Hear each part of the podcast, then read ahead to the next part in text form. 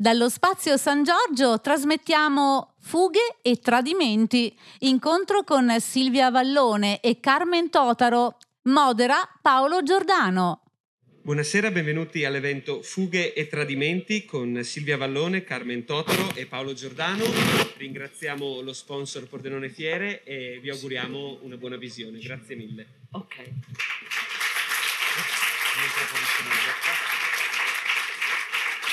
non troppo vicino alla bocca. Ah, non troppo vicino, va bene. Buonasera.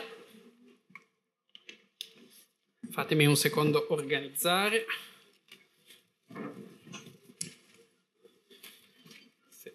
Wow, Beh, che secchio. ma scusa, eh. Se devo parlare di libri, vengo coi libri. Sei che- In questo mondo dove ormai gli scrittori sono invitati a fare tutto tranne che parlare dei loro libri, almeno a Pordenone legge, ci prendiamo questa libertà. Allora, buonasera a tutti, siete tanti, soprattutto tante. Eh, me lo aspettavo, mi aspettavo entrambe le cose. E siamo tutti un po' felici, credo, di tornare in presenza dopo tanto tempo. Io devo dire, è una delle primissime cose che faccio così. E, e sono contento stasera di farlo in veste assolutamente da non protagonista, ma da ospite di due scrittrici d'eccellenza e, e per due libri molto belli. E ho qui alla mia destra Silvia Vallone e qui alla sinistra Carmen Totaro e mm, avremo questa oretta in cui chiacchiereremo un po' eh, dei loro libri, dei loro lavori, del loro modo di lavorare, di questo anno. E fate un applauso a loro.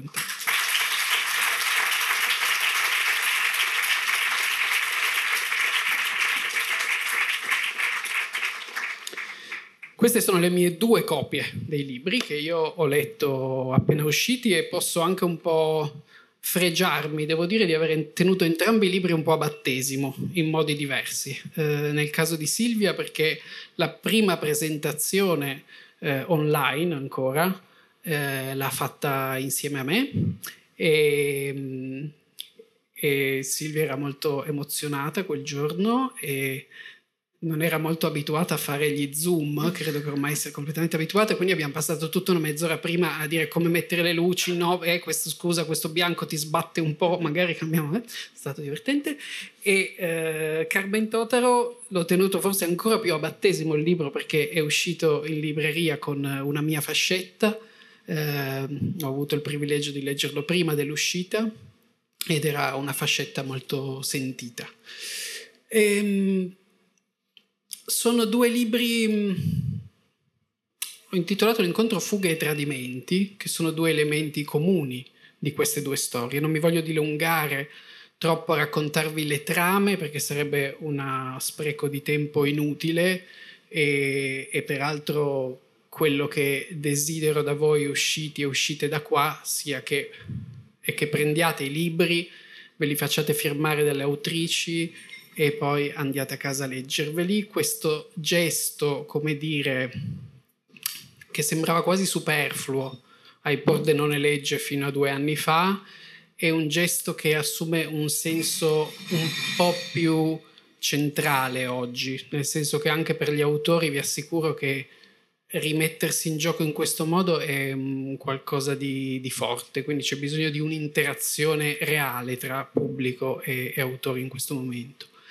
Eh, però vi do un accenno eh, nel dirvi che mh, c'è un dato curioso, cioè che ci sono due Elise nei due libri. Eh, l'avevate notato? Non l'avevate notato? L'ho notato io. E, mh, due Elise che sono due ragazze, entrambe due ragazze piuttosto giovani per la gran parte di queste storie.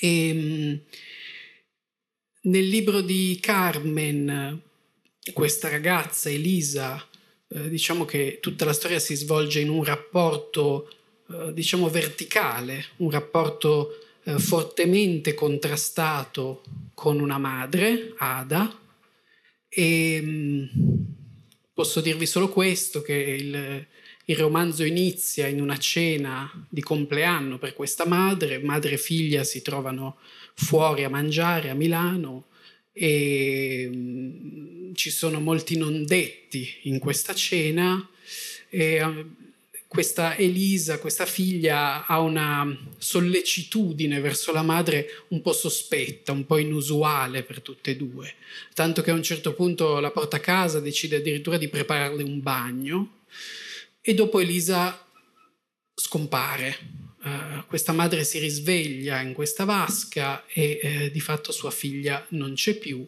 e si è lasciata alle spalle addirittura un sospetto di crimine. Nel caso di Silvia, eh, Elisa è la voce che ci racconta tutta la storia di un'amicizia.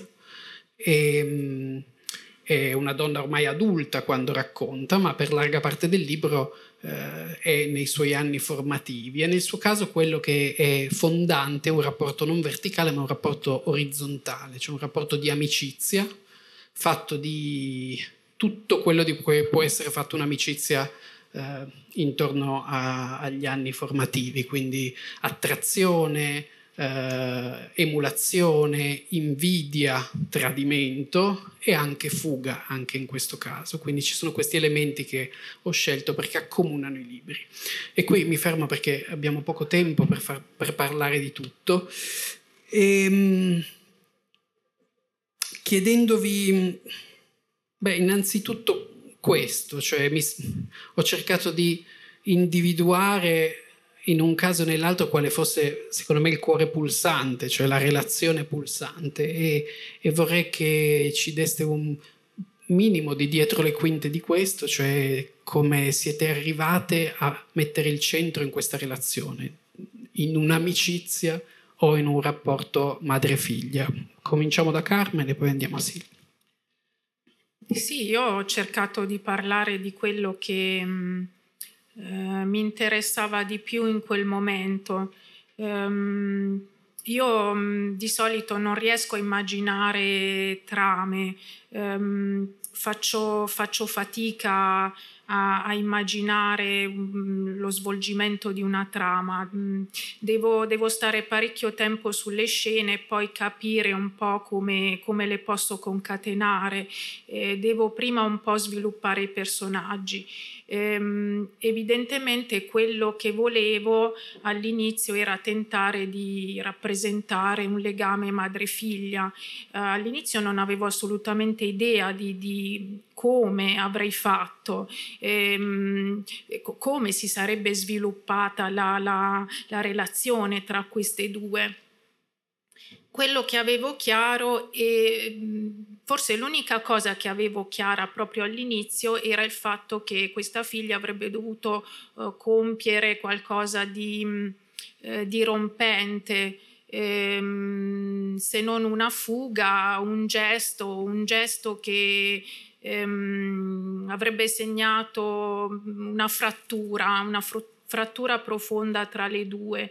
Perché quell'età cer- in cui si compiono quelle scelte, vent'anni ha circa Elisa, no? Sì, sì, sì, poco più di vent'anni, esatto. Oggi diremmo giovane adulta. Ehm, e, e, quindi si trova in un'età in cui si sta affacciando alla vita adulta e però è completamente smarrita.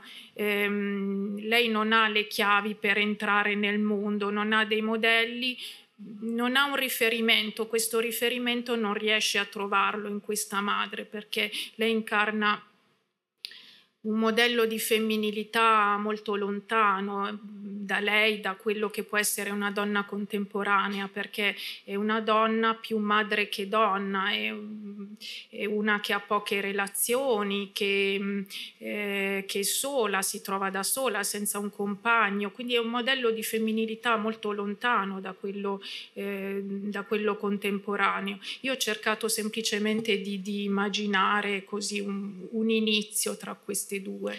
Questa cosa del modello relazionale è un po' fondante anche nel tuo caso, la mm. ricerca di riferimenti che una ragazza ha a quell'età. Nel tuo caso invece eh, viene cercato e forse trovato in questa amica, Beatrice, nome come dire, con connotazioni letterarie ampie, eh, che eh, diventerà poi una celeberrima influencer, ma che già a, quel, a quell'età esercita un'influenza su Elisa molto forte. Quindi qual, qual era il, qual, cosa ti ha fatto scattare questo bisogno di raccontare questo tipo di relazione?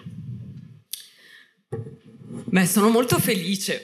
Me l'avevano detto che lo dovevo tenere lontano. No, sono veramente molto felice di, di essere tornata a Pordenone dopo tanti incontri online e, e, sono particolarmente emozionata e grata anche per questo incontro. L'amicizia per me non è affatto un legame minore rispetto ai legami familiari e ai legami di coppia, anzi è un legame potenzialmente liberatorio rispetto a questi legami. E quando tu sei adolescente tu sei chiamato a quella che secondo me è una delle sfide più difficili per tutti noi eh, cioè a diventare te stesso a capire chi vuoi diventare. E questo implica sempre un tradimento rispetto alle madri soprattutto alle madri come l'Italia continua a proporci e rispetto alle aspettative della tua famiglia, rispetto al quartiere, rispetto a chi la società ti invoglia, ti propone come modello. Allora l'amicizia diventa un laboratorio di tradimenti, di fughe e di ribellione. Eh, Elisa è quanto di più lontano da Beatrice, è una ragazza che si nasconde dietro i libri e dentro l'invisibile della letteratura, quindi quando si vede arrivare questa specie di, di, di portento, di visibilità, di, di, corpo che schianta la sua bellezza in faccia agli altri, dice eccola, l'alterità, l'altra, il diverso che ti prende, ti porta via, ti fa capire quante altre alternative ci sono oltre al destino in cui ti ha immesso la tua famiglia, il tuo quartiere. E questo vale naturalmente per le donne in una maniera ancora più pericolosa, perché dentro un'amicizia tu sei tu, non sei la fidanzata di, la madre di, la figlia di. Noi abbiamo letto quanta letteratura scritta da uomini, ovviamente perché io mi sono formata soprattutto su una letteratura scritta da uomini e sono rimasta sconvolta quando me ne sono accorta. Eh, però in quella letteratura lì è raro trovare le amiche perché nelle amiche c'è anche un tradimento rispetto a ciò che ci chiedono di essere, appunto consenzienti, amanti, eh, prodighe di sorrisi, taciturne, belle in un certo modo per compiacere i mariti, i figli. E invece nell'amicizia tu sei tu, sei senza appartenenza, sei libera e questo diventa secondo me un, un portento per l'emancipazione. Parlavi di mm, letteratura, formarsi sulla letteratura maschile, di amicizie femminili che sono state latitanti della letteratura classica, ma che in realtà stanno avendo però un grande rivale, cioè una grande, eh, come dire, mm, vendetta oggi forse addirittura, no? E non è un caso probabilmente, e qua io uno dei motivi per cui ho, come dire, ho accettato di, di venire oggi è che mi divertiva molto eh, trovarmi in questa situazione in cui mi trovo a parlare di due libri che raccontano due relazioni che proprio alle quali io costitutivamente non posso appartenere, cioè una relazione madre-figlia e una relazione amica-amica. E quindi è veramente un doppio altro che, che mi affascina, però a questo punto un uh, rigurgito Uh, come dire, corporativo in me mi porta a chiedervi, e facciamo il giro inverso, insomma, a um, spezzare una piccola lancia per questi maschi dei vostri libri, che uh, sono veramente non costitutivi della formazione di queste giovani ragazze se non per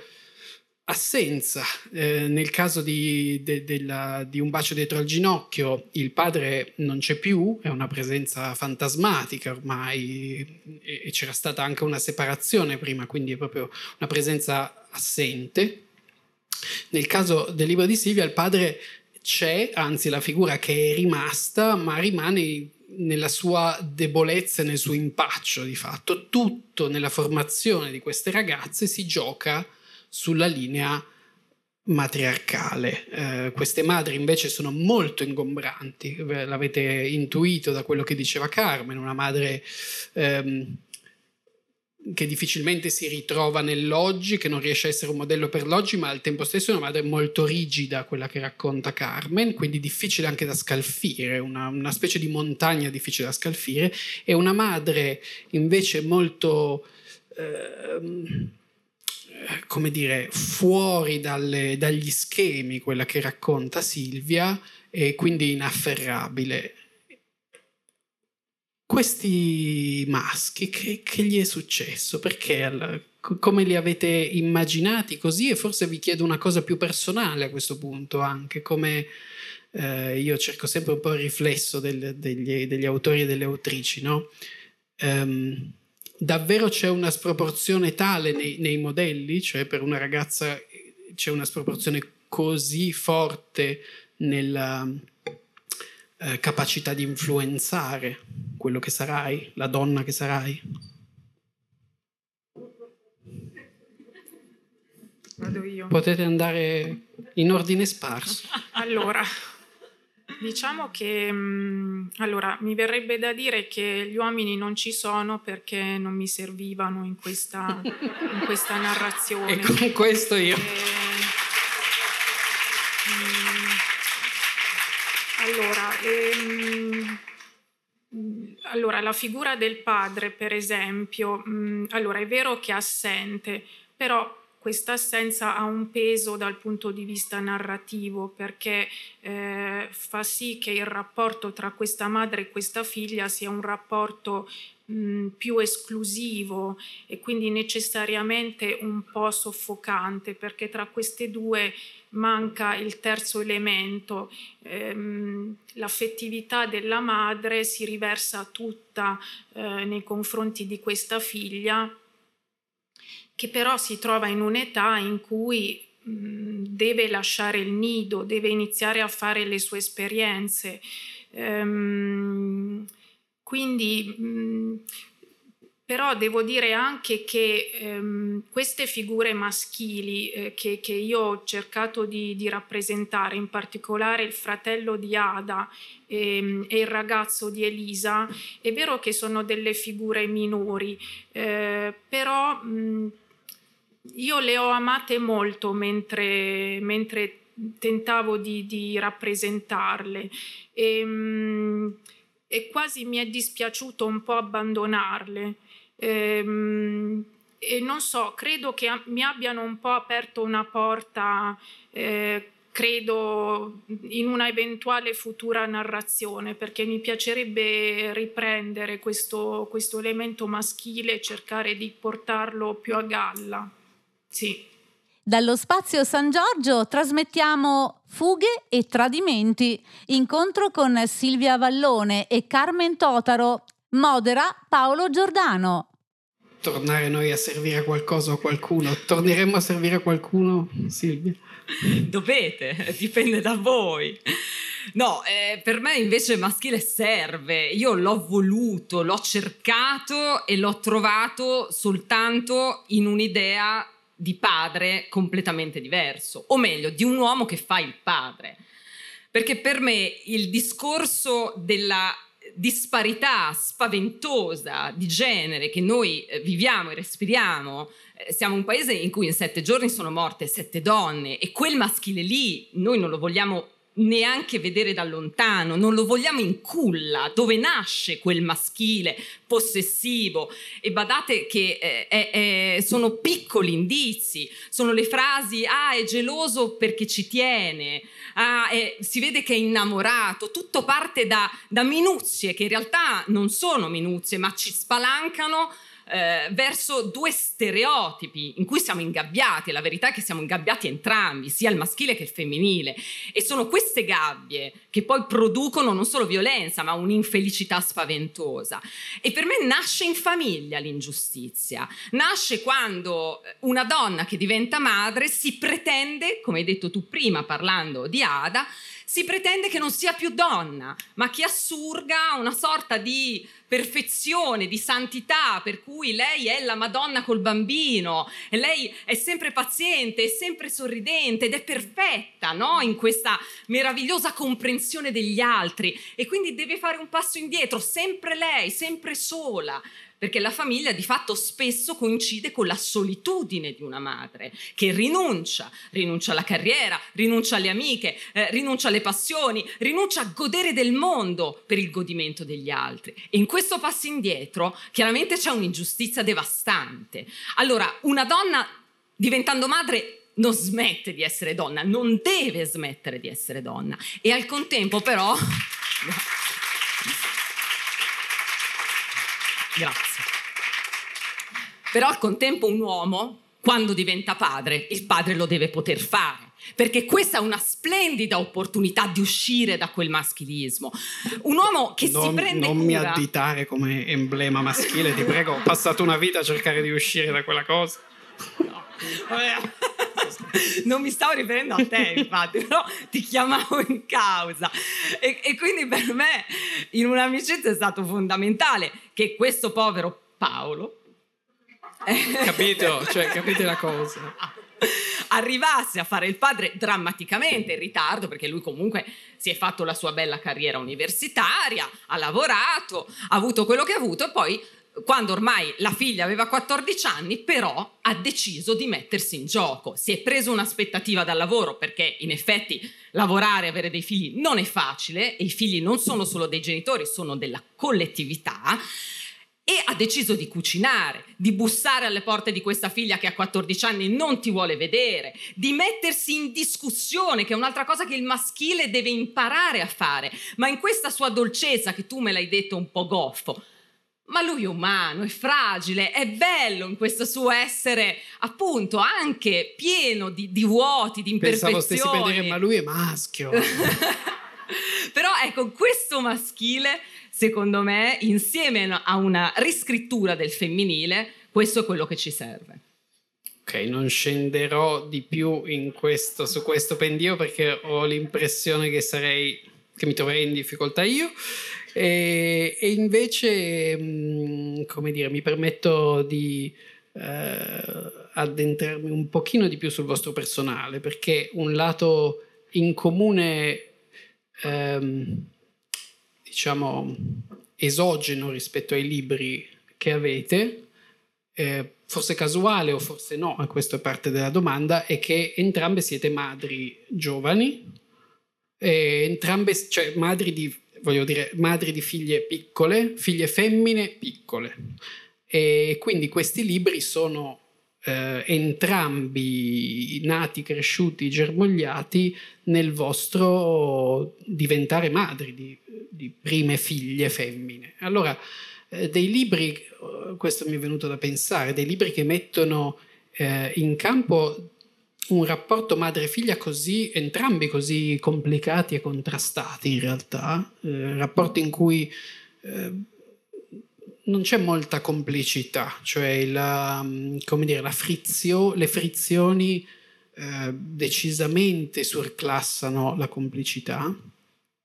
Eh, volevo chiedervi questo, forse è una domanda un po' difficile, ma voi declinatela come, come vi viene. Se, se come ho sentito io, cioè che questi sono ancora libri scritti da figlie piuttosto che da madri, e, ehm, e quanto, cioè come riverbera raccontare delle storie così sul fatto che adesso voi abbiate delle figlie che un giorno vi guarderanno, magari vi porteranno a cena al ristorante per il vostro compleanno, o...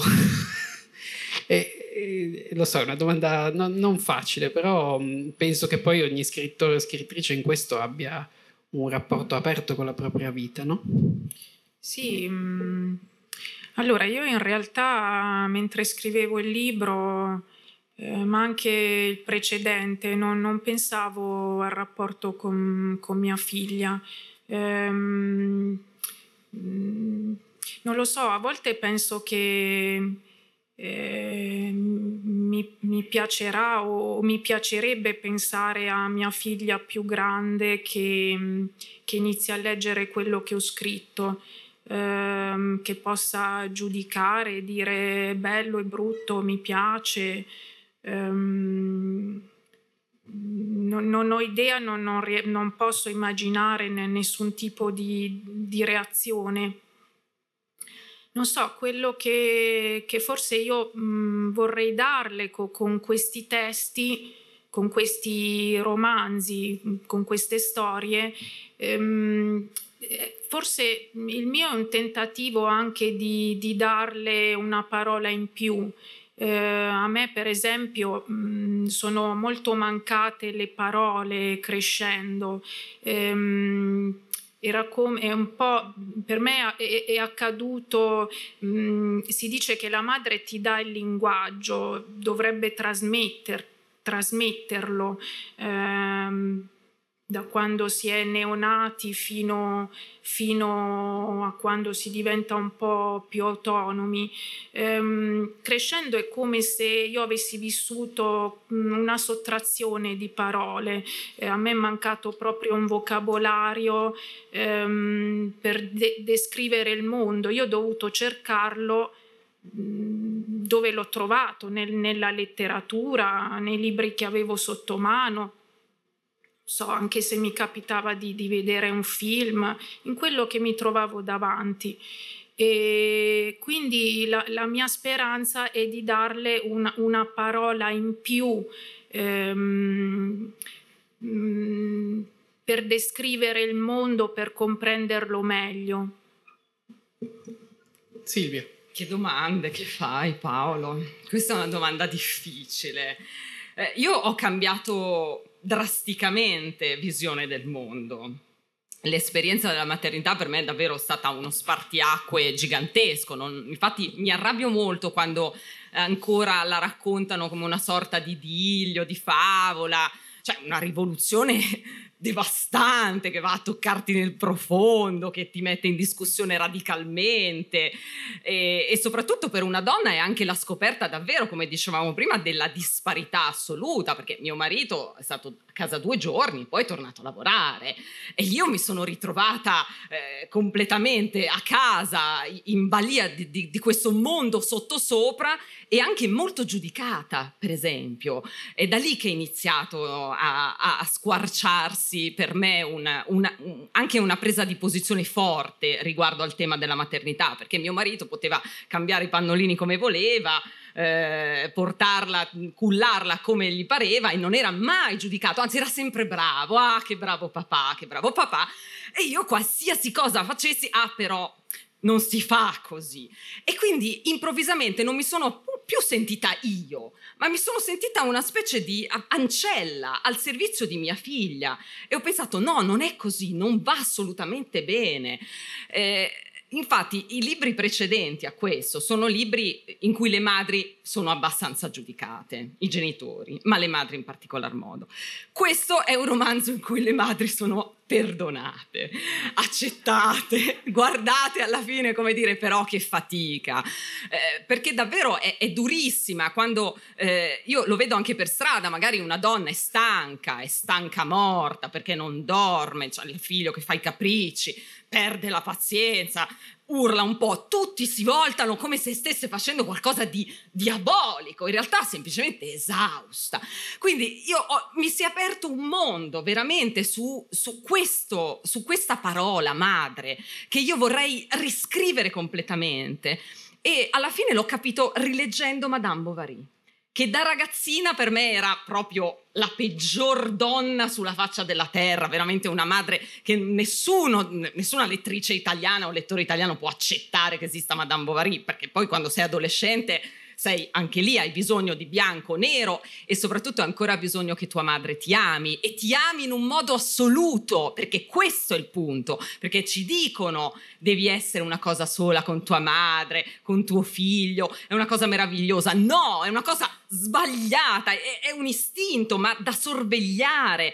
E quindi rileggendo Madame Bovary recentemente ho detto caspita, sodalizio assoluto con lei, perché lei non voleva essere schiacciata in quell'angolo di focolare, lei voleva vivere, voleva godere del mondo e non essere goduta e basta, voleva fare le sue scelte, voleva una vita che fosse appunto anche la sua felicità. E questa assenza della madre che tanto ci colpevolizza, per cui quando una donna lavora ed è madre, comunque vai a lavorare, ti senti in colpa, perché anche questo ce l'hanno veramente trasmesso, no?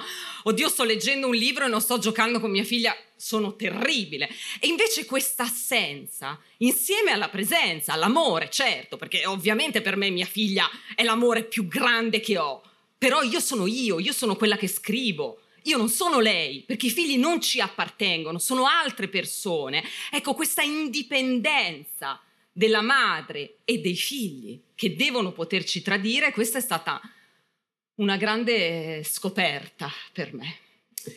Ma mm, questa cosa che mi dicevi del, um, di questa presunta fusionalità che tutti diamo per scontato, no? eh, mi ha fatto venire in mente un libro che sta, come dire, un po' um, un nome tutelare nel, del romanzo di Carmen, che eh, un romanzo molto bello di Jamaica Kincaid, adesso non sto ricordando il, il titolo, autobiografia di una madre. Eh, infatti già il titolo vi, vi eh, richiamerà qualcosa, in cui viene raccontata una madre da una figlia, cioè la storia che, che, che lei non può sapere praticamente di sua madre, in modo molto crudo, crudele, una storia di, di stacchi, un libro eh, meraviglioso, visto che qua c'è un, un, il pubblico che vedo credo potrebbe amare moltissimo quel romanzo se vi capiterà di incontrarlo. E eh, c'è un altro nome tutelare nel caso di, di Silvia, i libri hanno sempre questa, eh, anche loro, una linea matrilineare o patrilineare, dipende. E, che nel tuo caso è Menzioni e sortilegio di Elsa Morante. Ehm, di nuovo la Morante con le maternità, come dire, sapeva non essere ovvia e consolatoria, ecco. E questo aspetto mi ha molto colpito, no? Volevo, perché secondo me è, è, bello anche per chi ascolta sentire delle amplificazioni rispetto ai romanzi vostri che invece potranno leggere e quindi vorrei che entrambe mi diceste una cosa su questi libri che stanno dietro ai libri. Ehm, qual è l'elemento di fascino, cos'è stato che in cosa vi hanno guidato queste autrici entrambe, come dire, grandissime. Eh, allora, mh, mm, sono d'accordo sul fatto che quello è un libro meraviglioso. Ehm, non so, mi sembrava appropriato appunto mh, mm, prendere una frase da quel libro e, e, e citarla. Ehm, lì, lì, c'è un personaggio femminile stupendo che eh, racconta, ehm, è come se avesse nostalgia di, di questa eh, di questa madre che non ha mai avuto questo affetto caldo, c'è questa madre che torna sempre in sogno, eh, lei di questa madre riesce a vedere solo i piedi, ha sempre questa immagine dei, delle caviglie che scendono le scale, eh, riesce a, a, vedere l'orlo della gonna, vede, vede, le caviglie, non riesce a vedere mai questa madre. E, ehm, e questo dolore profondo per questa, eh, questo amore mancato, questa mh, origine calda che non, non, c'è mai stata per lei. Lei se la porta poi per tutto il libro, per tutta la vita ehm, ed è un libro che riesce a descrivere quanto profondo può essere questo legame. Ehm, non so, diciamo che per me c'è stato un periodo eh, abbastanza lungo, mh, mm, probabilmente quando sono mh, mm, venuta, arrivata a Milano, quindi dopo gli studi universitari, io ho iniziato a leggere tante autrici. Mm, io non, non, ero consapevole del femminismo, non avevo ancora fatto eh, certe letture. Intorno ai 30 anni mi sono messa a leggere Simone de Beauvoir, Um, il secondo sesso, per esempio, era stata per me una lettura eh, quasi scioccante, o la prima parte de- della sua biografia che, che, si conclude con l'amica che, che muore, eh, un, libro, un libro bellissimo. Diciamo che a un certo punto io ho voluto leggere le autrici perché... Ehm, avevo bisogno di, di, di, vedere come le donne avevano raccontato se stesse, avevo bisogno di eh, osservare il mondo da, da, questo sguardo apparentemente marginale. Ehm, uno sguardo marginale che però ti fa vedere eh, tante cose nascoste, tante cose che, che non pensavi di trovare. Ehm, e quindi per un lungo periodo sono state molto importanti. Eh, quello, quello, di mh, Jamaica Kincaid è un libro eh, particolare che, che io mh, tengo insomma tra quelli più belli che ho letto. Silvia, per te Elsa Morante è quasi casa invece, no? Sì, io eh, devo dire che è stata in questo ed è stato scioccante perché è vero che è uno shock quando tu ti rendi conto perché diamo tutto per scontato ed è doloroso quando inizi invece ad accorgerti che non è nulla scontato. Ecco, Elsa Morante è arrivata dopo che io avevo letto e studiato a scuola e, fuori da, da, da, Dante, Petrarca, Leopardi, Calvino, ora spazio di secolo in secolo, però eh, la costante era sempre letteratura scritta da maschi. E improvvisamente mi ritrovo fra le mani per mia volontà, per curiosità e per caso eh, l'isola di Arturo di Elsa Morante e rimango sconvolta perché io stavo leggendo una donna e lo sentivo che era una voce diversa. E badate bene, Elsa Morante è una scrittrice veramente ribelle, anticonvenzionale, per cui lei si capisce che anche nell'isola di Arturo lei è Arturo, perché lei vuole quella libertà, vuole la libertà di quel ragazzino. E infatti le donne raccontate da Elsa Morante sono tutt'altro che, che donne facili, però questa è stata la scoperta per me. Erano donne antipatiche, donne analfabete che però alzavano la voce, che usavano i pugni, eh, in, che invidiavano. In tutti i romanzi eh, di Elsa Morante tranne forse la storia dove Ida Ramundo appunto è la vittima come ancora oggi, no? Le donne e i bambini sono le vittime della storia con la S maiuscola, però negli altri romanzi, incluso Menzogna e Sortileggio, eh, nelle donne traspare quello che nella letteratura maschile è sempre stato abbastanza censurato, cioè il desiderio. Eh, le donne non hanno mai avuto desideri che poi non fossero puniti, come Anna Karenina e Madame Bovary. Ecco, ne, nelle donne della Morante ci sono le viscere, c'è la violenza, c'è la cattiveria, non, so, non, sono angeli le donne di Elsa Morante e in questo c'è un tentativo di liberazione e, e c'è una rabbia, c'è la rabbia della donna Elsa Morante che eh, voleva scrivere liberamente e voleva far, far sì che le donne fossero complesse.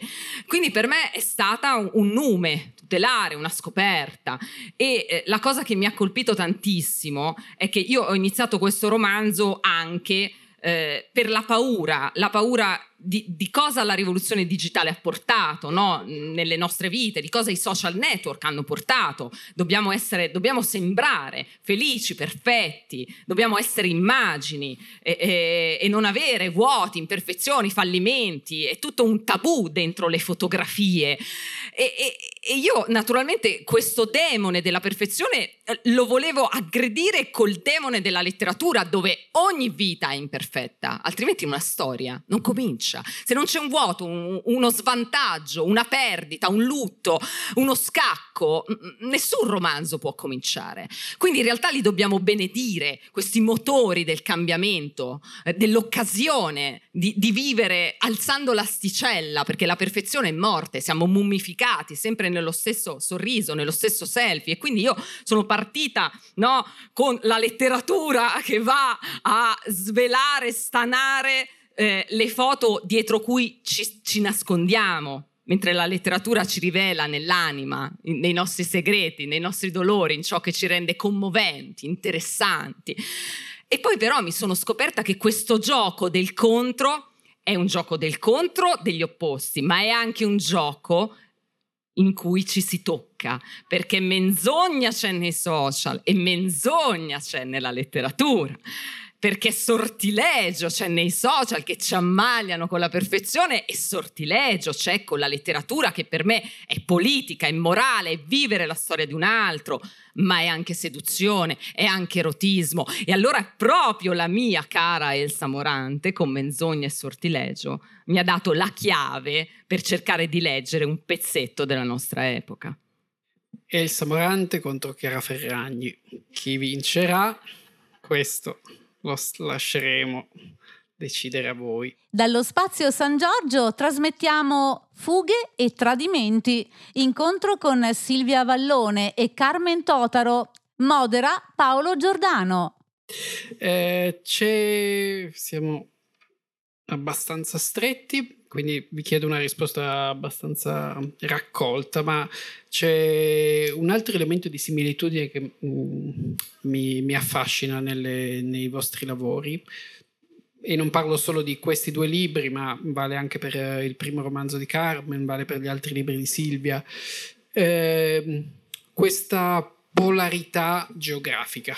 Eh, tra diciamo provincia e città per dirla in modo vago. Nel caso di Carmen più specificamente eh, c'è questa tensione fra una Puglia che era molto presente nel primo romanzo e qui invece è solo evocata come un posto abbandonato eh, e Milano dove si svolge tutto quindi la grande città. Lei stessa prima lo, lo, lo ha accennato no, della sua venuta a Milano e nel caso di Silvia ci sono che, come dire, tu cominci proprio come cantrice di un certo tipo di provincia, qua c'è una tensione, c'è un ritorno alla provincia, quindi a, Livorno, a, a, dei luoghi più abbandonici anche, e c'è Bologna come il luogo invece dell'emancipazione, della riuscita, eccetera. E volevo un vostro commento su questo, come vi ha come vi ha nutrite in modi simili o diversi questo tipo di tensione, se ehm, io, io ad esempio ho questa teoria che se sei io vengo da una specie di provincia, specie, però se dovessi mettermi in una casella eh, mi metterei sicuramente nella casella degli scrittori provinciali, che secondo me è proprio un'attitudine al mondo diversa, quindi volevo, dire, volevo chiedervi come lavora in voi questa tensione. Ma eh, non lo so, diciamo che quando io ho pensato a questa, a questa storia, a questa narrazione, questo legame tra madre e figlia, eh, mi sono sentita più libera nel momento in cui ho pensato di, di ambientare la storia a Milano. Eh, poi in qualche modo mh, per vie traverse questa Puglia è un po' tornata eh, in, questo, mh, eh, in questa origine della madre che, di Ada che, che viene dalla Puglia. Ehm, io do pochissimi accenni, quello che si capisce è che lei ha tagliato i ponti con questa terra d'origine, con la sua stessa madre e, ehm, quindi per vie traverse ritorna, ritorna questo legame ehm, spezzato. Eh, probabilmente io ho cercato di, eh, anche un po' inconsciamente, insomma è venuta a galla questa, questa cesura, questa frattura che io ho, mh, mm, eh, ho messo tra un po' il passato e, mh, mm, e il presente. E, mh, mm, diciamo che io eh, non ho lasciato tanto la Puglia, io mm, mi sono allontanata dalla, dalla casa, eh, dalle nevrosi, anche dalla, dalla follia posso dire, e ho cercato scampo nella città e la città per me è il luogo ideale perché ehm, è un luogo in cui posso perdermi, posso andare senza ehm, in giro da sola, senza che nessuno mi giudichi, eh, è il luogo in cui mi posso nascondere.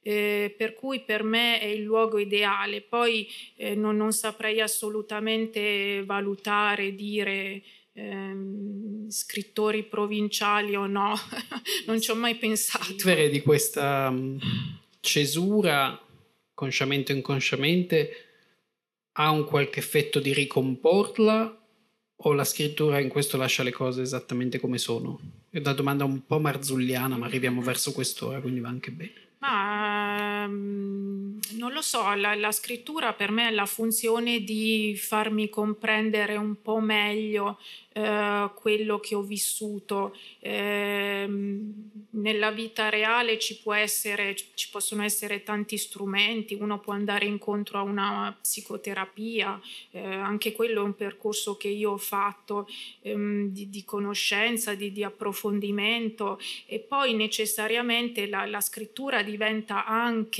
Ehm, uno strumento di, di, comprensione, è un tentativo per me di far emergere la, la complessità, perché per tanto tempo ehm, a me è mancato vocabolario, come ho già detto, e, e, e, sono vissuta in un ambiente in cui si tendeva estremamente a semplificare la realtà, a dividere tutto eh, con un'ascia. Mm, quindi io ho avuto bisogno di molto di allargare lo sguardo. E, ehm, e quindi la scrittura è necessariamente uno strumento. Silvia, tu hai anche Biella, in realtà il tuo è un triangolo più, ancora più complesso. E oggi dove sei? Sei ancora fratturata fra i tuoi luoghi come eh, le tue protagoniste sono sempre? Sì, perché per me sicuramente i romanzi sono un modo per restituirmi l'età che ho perso perché questa adolescenza, insomma, si sarà capito che per me davvero è stato un momento crudele, però anche che, che rimpiango, che mi manca. Cioè, la frase il tempo toglie, non aggiunge ha fatto arrabbiare tantissimo, eh, in parte è vero per me, nel senso che il tempo sicuramente ti regala poi anche quella volontà di perdonare, di accettare, però quell'epica della prima volta, eh, delle prime scoperte, dell'avere tutta la vita davanti, io l'ho persa. E come faccio a, a ritrovarne un po' il profumo? Scrivendo oppure tornando nei luoghi. Per me i luoghi sono come una madre, come un padre, per cui io devo tornare da loro eh, sempre per guardarmi in faccia, guardare una parte di me. E, e per cui io non, sì, sono completamente scissa, vivo a Bologna, ma torno costantemente nel Biellese, così come torno in Toscana e la verità è che sono antropologicamente non solo scrittrice ma persona di provincia perché una parte di me sarà sempre la studentessa fuori sede che è arrivata a Bologna io ho sempre quello sguardo di persona che aveva sete io ho iniziato a preparare le cose per l'università ma mesi prima a gennaio prima della maturità talmente scalpitavo che volevo partire perché eh, eh me la ricordo proprio la vita di provincia no? avere una libreria, compri quello che c'è, un cinema, fai il giro in motorino, un quarto d'ora hai finito di scoprire il mondo, il giudizi, come diceva giustamente Carmen, ti senti giudicata, tutti sanno chi sei, chi è tuo padre, chi è tua madre e tu ti senti in gabbia e ti senti soprattutto su un margine, per cui desideri, desideri in maniera vorace di essere là dove tutto può succedere, dove è il centro del mondo. Io quando sono arrivata a Bologna mi girava la testa io non sono mai stata così felice come da matricola a vedere mille librerie, mille biblioteche in questa città dove appunto nessuno ti guardava, potevi andare in giro uh, nudo, che neanche se ne accorgevano perché ti sentivi libero e, e dentro il moto del mondo. Salvo che dopo l'ubriacatura tu dici, però mi manca un pezzo, però io devo tornare perché se no mi sento solo in fuga. E, e però nella vita la propria storia la, la devi accettare, non, non, puoi solo fuggire. E quindi io questa, questa risoluzione non l'ho trovata e ti dirò di più, non la voglio trovare, perché per me l, l, il passaggio che c'è, il moto che c'è tra provincia e città è proprio il moto del desiderio e questo mi serve a scrivere. Grazie a entrambe, siamo ahimè quasi in chiusura. Io avete visto che, come dire, siete state, stati al cospetto di due mm, stili molto diversi, eh, che sono due stili anche narrativi molto diversi eh, e che si riflettono, paradoss- cioè anzi non paradossalmente, si riflettono in modo del tutto ehm, sensato anche ne- nel modo in cui voi vi esprimete, quindi eh, Silvia ha questa eh, generosità sempre che anche nei suoi libri eh, che hanno questo modo travolgente sempre, sempre eh, ti senti sempre dentro l'onda mentre sale. E, e, Carmen invece lavora moltissimo per distillazione, come diceva all'inizio, eh, sta dentro queste scene e, e, lavora da dentro queste scene eh, tendendo i fili delle frasi. E, ehm, e tuttavia nel prepararmi per questo incontro devo dire che sono riuscito a trovare molte più similitudini che differenze eh, in quello che avete raccontato e nel modo in cui l'avete raccontato. E trovo che questa sera abbiate avuto lo stesso tipo di generosità sia personale nel, nel tirare fuori verso il pubblico quindi vi ringrazio da parte loro eh, per questo. E, ehm,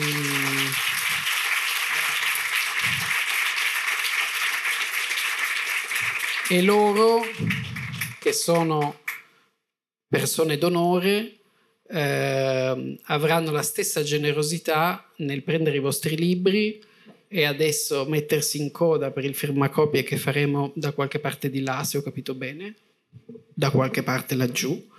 E ehm, non ve ne pentirete, sono due letture che vi trascineranno in modi diversi, vi risucchieranno, se è la parola giusta, in modi diversi, quindi eh, fate anche voi quel gesto di reciprocità che è giusto avere in queste occasioni pubbliche letterarie. Grazie Carmen, grazie Silvia grazie e buona serata.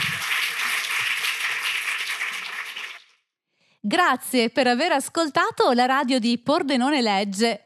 Tra poco in onda un altro incontro. Resta sintonizzato.